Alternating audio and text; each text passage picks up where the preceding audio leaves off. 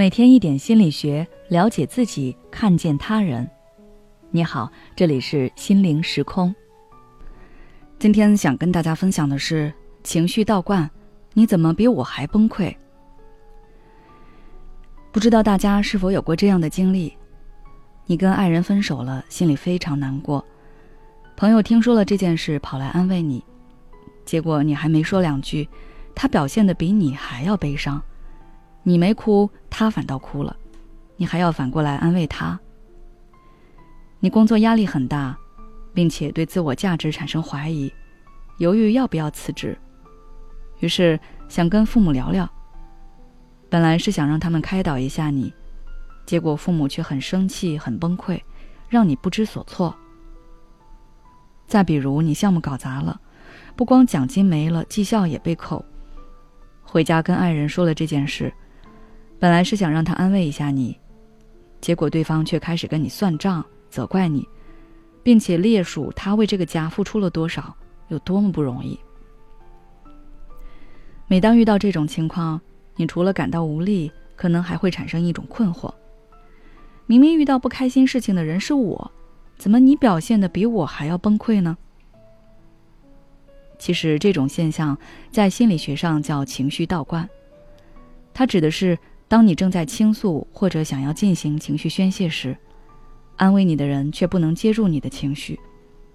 他不仅做不了你的情绪容器，甚至还会表现得比你更崩溃，以至于你不得不停止你原来的倾诉和情绪节奏，反过来安慰对方，并且心里还隐隐感到内疚，觉得是自己的任性导致了对方情绪崩溃。这种情况在朋友、伴侣、亲人中都是很常见的，尤其是在与父母的相处中。我有一个朋友就是如此。他是一个极度不喜欢沟通的人。认识了我以后，他学会了追溯。然后他发现，导致他不相信沟通、不相信他人的原因，就在于他父母从小给他传递的感觉。从小到大，他爸爸就不怎么管他。而他妈妈一个人支撑着一个家，压力很大，就很容易把压力转移到他身上。小时候，不管他跟妈妈说什么事情，也不管这些事情是开心的还是不开心的，他妈妈都会把话题转移到“你要好好读书，我为你付出了多少多少”上面。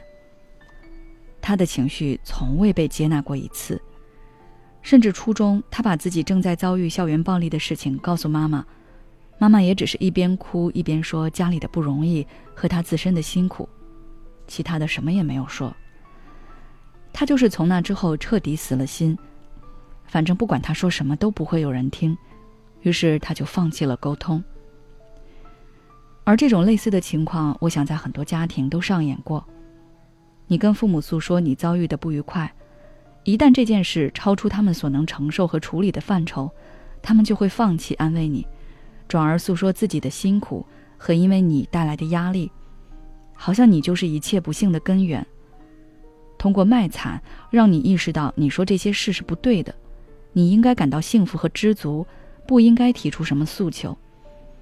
他们从来没有尝试过沟通，而是通过谈感情和比付出来让你乖乖听话，变成他们想要你变成的样子。跟爱人相处也是一样的。可能你只是说了一件很小的事情，或者产生了一个很小的失误，对方却表现得异常愤怒和崩溃。你怎么老是这样？你能不能给我省点心？怎么别人都不像你这样？我没见过像你这么蠢的人，等等。对方可能并不是故意要伤害你，但是他确实是在无意中把情绪发泄到了你身上。他自身是一个抗压能力很弱的人，内心积攒了很多的负面情绪。于是就把你当做了他的情绪垃圾桶，你的任何一个小反应都会引发对方的爆炸，并且这种爆炸不会只有一次，因为对方累积的负面情绪是会越来越多的，所以爆发也只会一次又一次的发生。如果你身边有这样的人，那我的建议是不要把对方当做你的倾诉对象，找一个更能接得住你情绪的人去诉说。跟对方可以保持适当的空间距离和心理距离，去发展其他的社交关系，来弥补这方面的缺失。不要因为对方丧失对沟通、对感情的信任。好了，今天的分享就到这里。如果你还想要了解更多相关内容，可以微信关注我们的微信公众号“心灵时空”，后台回复“情绪管理”就可以了。你知道吗？一个抑郁的人，他所纠结的根源一定是过去已经发生过的事情；而一个焦虑的人，他困扰的却是未来。